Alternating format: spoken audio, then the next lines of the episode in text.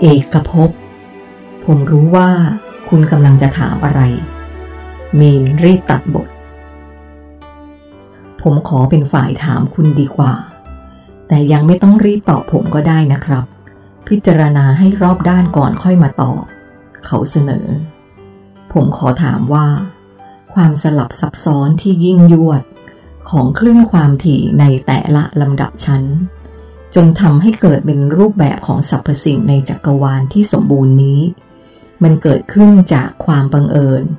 หรือว่ามีการกำหนดมันขึ้นมา มีนถามพร้อมกับยิ้มน้อยๆ เก็บไปคิดก่อนก็ได้ครับ ไม่ต้องรีบตอบ เขาถาม ผมคิดว่าตอนนี้ ผมอธิบายเรื่องนี้มาได้เกือบจะครึ่งทางแล้ว มีนประเมิน ยังไม่ถึงครึ่งทางอีกหรือครับ ผมรู้สึกว่าสมองผมน่าจะไม่พอสำหรับอีกครึ่งที่เหลือนะครับ ผมเริ่มท้อ เอาหน้า ผมว่าคุณเก่งมากเลยนะครับ ที่สามารถทำความเข้าใจเรื่องนี้ได้ภายในเวลาไม่กี่นาที มีนกล่าวชม หรือครับ ผมว่าคุณประเมินผมสูงไปหน่อยแล้วครับ ผมตอบไปต่อเลยนะครับ เขาถาม ครับ เราผ่านเรื่องพลังงานระดับเล็ก ในวงเล็บอนุภาคได้แล้วนะครับ ต่อไปจะเข้าสู่ช่วงที่สองคือ ช่วงพลังงานระดับใหญ่ ซึ่งเป็นพลังงานระดับจักรวาล และเลยไปจนถึงสุดขอบของพื้นที่และเวลา หรือเอกภพเขาเกริ่นช่วงนี้ขึ้นมาแบบอลังการ จนทำให้ผมรู้สึกหนักหัวขึ้นมาทันที โอ้ย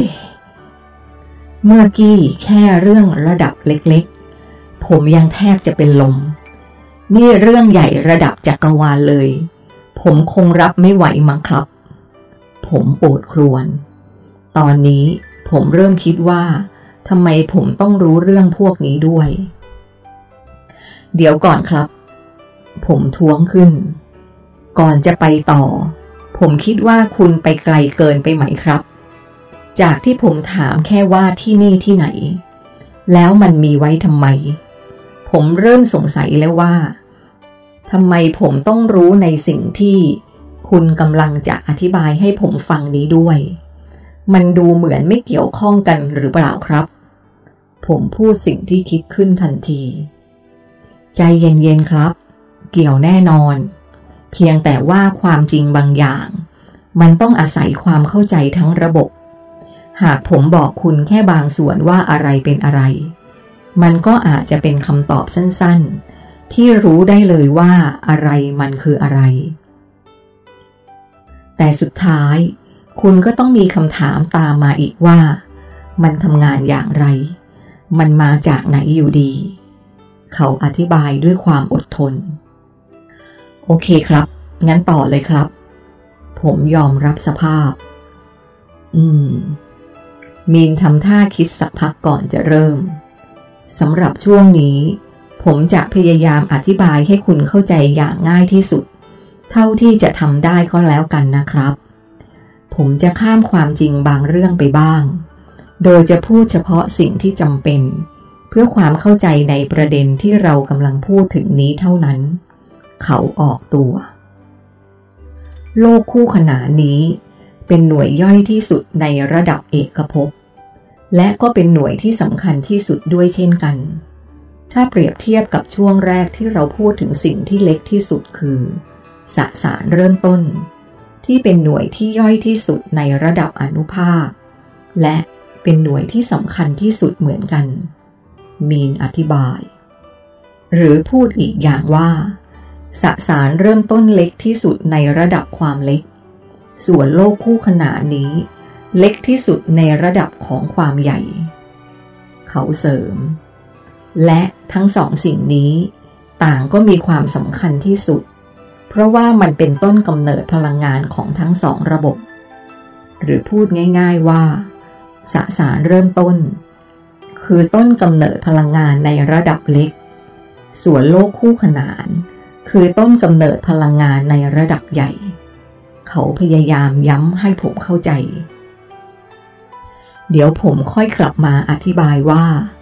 โลกคู่ขนานนี้กำเนิดพลังงานได้อย่างไรนะครับ ผมขออธิบายลักษณะทางกายภาพของโลกคู่ขนานนี้ก่อนว่า มันเป็นอย่างไร โลกของคุณและโลกของผม ต่างมีระบบสุริยะจักรวาลเป็นของตนเอง ถึงแม้ว่าลักษณะทางกายภาพ จะมีความต่างกันอยู่บ้าง เช่น ดวงอาทิตย์ของผมจะใหญ่กว่าของคุณ ประมาณ 7 ใน 10 ส่วน ส่วนโลกของผม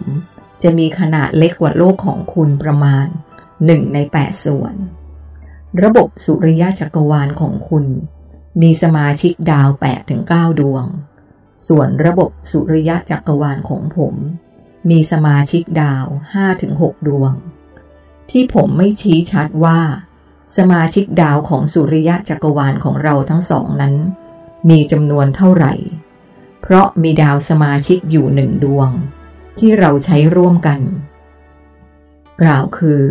มันจะโคจรไปและกลับ ระหว่างสุริยะจักรวาลของเราทั้งสอง ในทุกๆ 3,600 ปี ถึงแม้ว่า หลายอย่างทางกายภาพของระบบสุริยะจักรวาลเราจะต่างกัน แต่กลไกภายในระบบโลกของเรานั้น กลับมีความเหมือนกัน ชนิดที่ไม่มีอะไรคลาดเคลื่อนเลยแม้แต่น้อย ไม่ว่าจะเป็นเรื่องของเวลา การหมุนรอบตัวเอง ระยะเวลาของการโคจรรอบดวงอาทิตย์ ค่าของแรงโน้มถ่วง และอื่นๆ ดังนั้น โลกของเราทั้งสองจึงมีลักษณะภูมิประเทศ ภูมิอากาศที่เหมือนกัน มีวันเวลาเหมือนกัน มีฤดูกาลเหมือนกัน มีกระบวนการของระบบนิเวศเหมือนกัน ตลอดจนมีระยะเวลาการโคจรรอบระบบกาแล็กซี่ที่เท่ากันด้วย เขาอธิบายมหัศจรรย์มากเลยครับ ไม่อยากจะเชื่อเลยว่านี่เป็นเรื่องจริง ผมรู้สึกพิศวงกับสิ่งที่เขาเล่า ยังมีให้คุณต้องพิศวงอีกมาครับ เขาเสริม ทีนี้เรามาดูตำแหน่งที่ตั้งของทั้งสองโลกดูบ้างครับ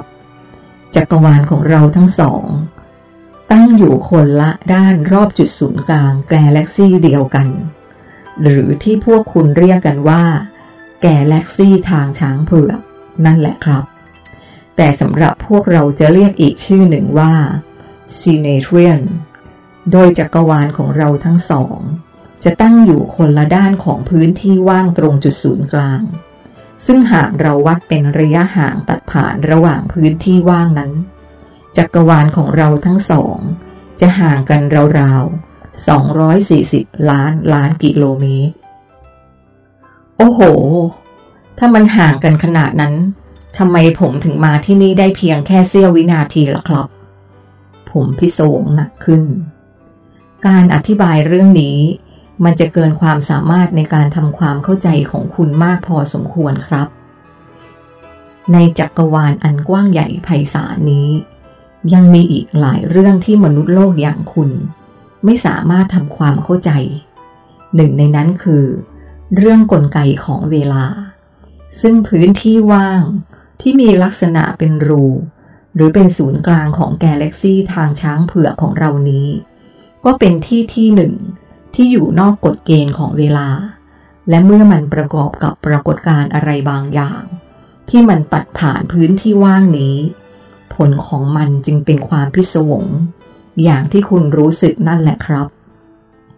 เอาไว้ให้คุณเข้าใจเรื่องราวของโลกใบนี้ทั้งหมดก่อน คุณน่าจะทำความเข้าใจเรื่องนี้ได้ง่ายกว่านี้ครับ เขาตอบ ครับ ผมตอบ ในเอกภพทั้งหมด ประกอบด้วยแกลเล็กซี่แบบเดียวกันของเรานี้อีกมากมายจนนับไม่ถ้วน เปรียบเสมือนเม็ดทรายที่อยู่ในโลกของเรา โดยมีแกลเล็กซี่ทางช้างเผือกของเราตั้งอยู่ ในตำแหน่งที่เป็นจุดศูนย์กลางของเอกภพพอดี เขาอธิบาย ภายในกลเล็กซี่แต่ละกลเล็กซี่ก็บรรจุระบบสุริยะจักรวาล และดวงดาวต่างๆ ไว้อย่างมากมายนับไม่ถ้วนเช่นกัน เนื่องจากระบบสุริยะจักรวาลของเราทั้งสอง อยู่ใกล้จุดศูนย์กลางของกลเล็กซี่ทางช้างเผือก และกาแล็กซี่ทางช้างเผือกก็อยู่ในตำแหน่งตรงกึ่งกลางเอกภพพอดี ซึ่งเปรียบเสมือนว่า โลกของเราทั้งสองนั้น อยู่ในตำแหน่งกึ่งกลางของเอกภพหรือมหาจักรวาลนี้ด้วยเช่นกัน เขาอธิบายอีก และระบบของดวงดาวทั้งหมด ตั้งแต่ระบบที่เล็กที่สุด ไปจนถึงระบบใหญ่ที่สุดนี้ ไม่มีระบบไหนเลยที่หยุดนิ่งอยู่กับที่ มันมีการหมุนอยู่สองรูปแบบคือ 1. การหมุนรอบตัวเอง และ 2. หมุนรอบระบบที่มันดำรงอยู่ เช่นโลกของเราหมุนรอบตัวเอง ในขณะเดียวกันก็หมุนรอบระบบสุริยะจักรวาล ทุกสิ่งจะต้องมีระบบการหมุนอย่างน้อยหนึ่งรูปแบบ บางระบบไม่หมุนรอบตัวเอง แต่โคจรรอบผู้อื่น บางระบบอย่างเช่นกาแล็กซี่ทางช้างเผือกของเรา จะหมุนรอบตัวเอง แต่ไม่หมุนรอบผู้อื่น เพราะเนื่องจากมันเป็นจุดศูนย์กลางของระบบใหญ่ที่สุด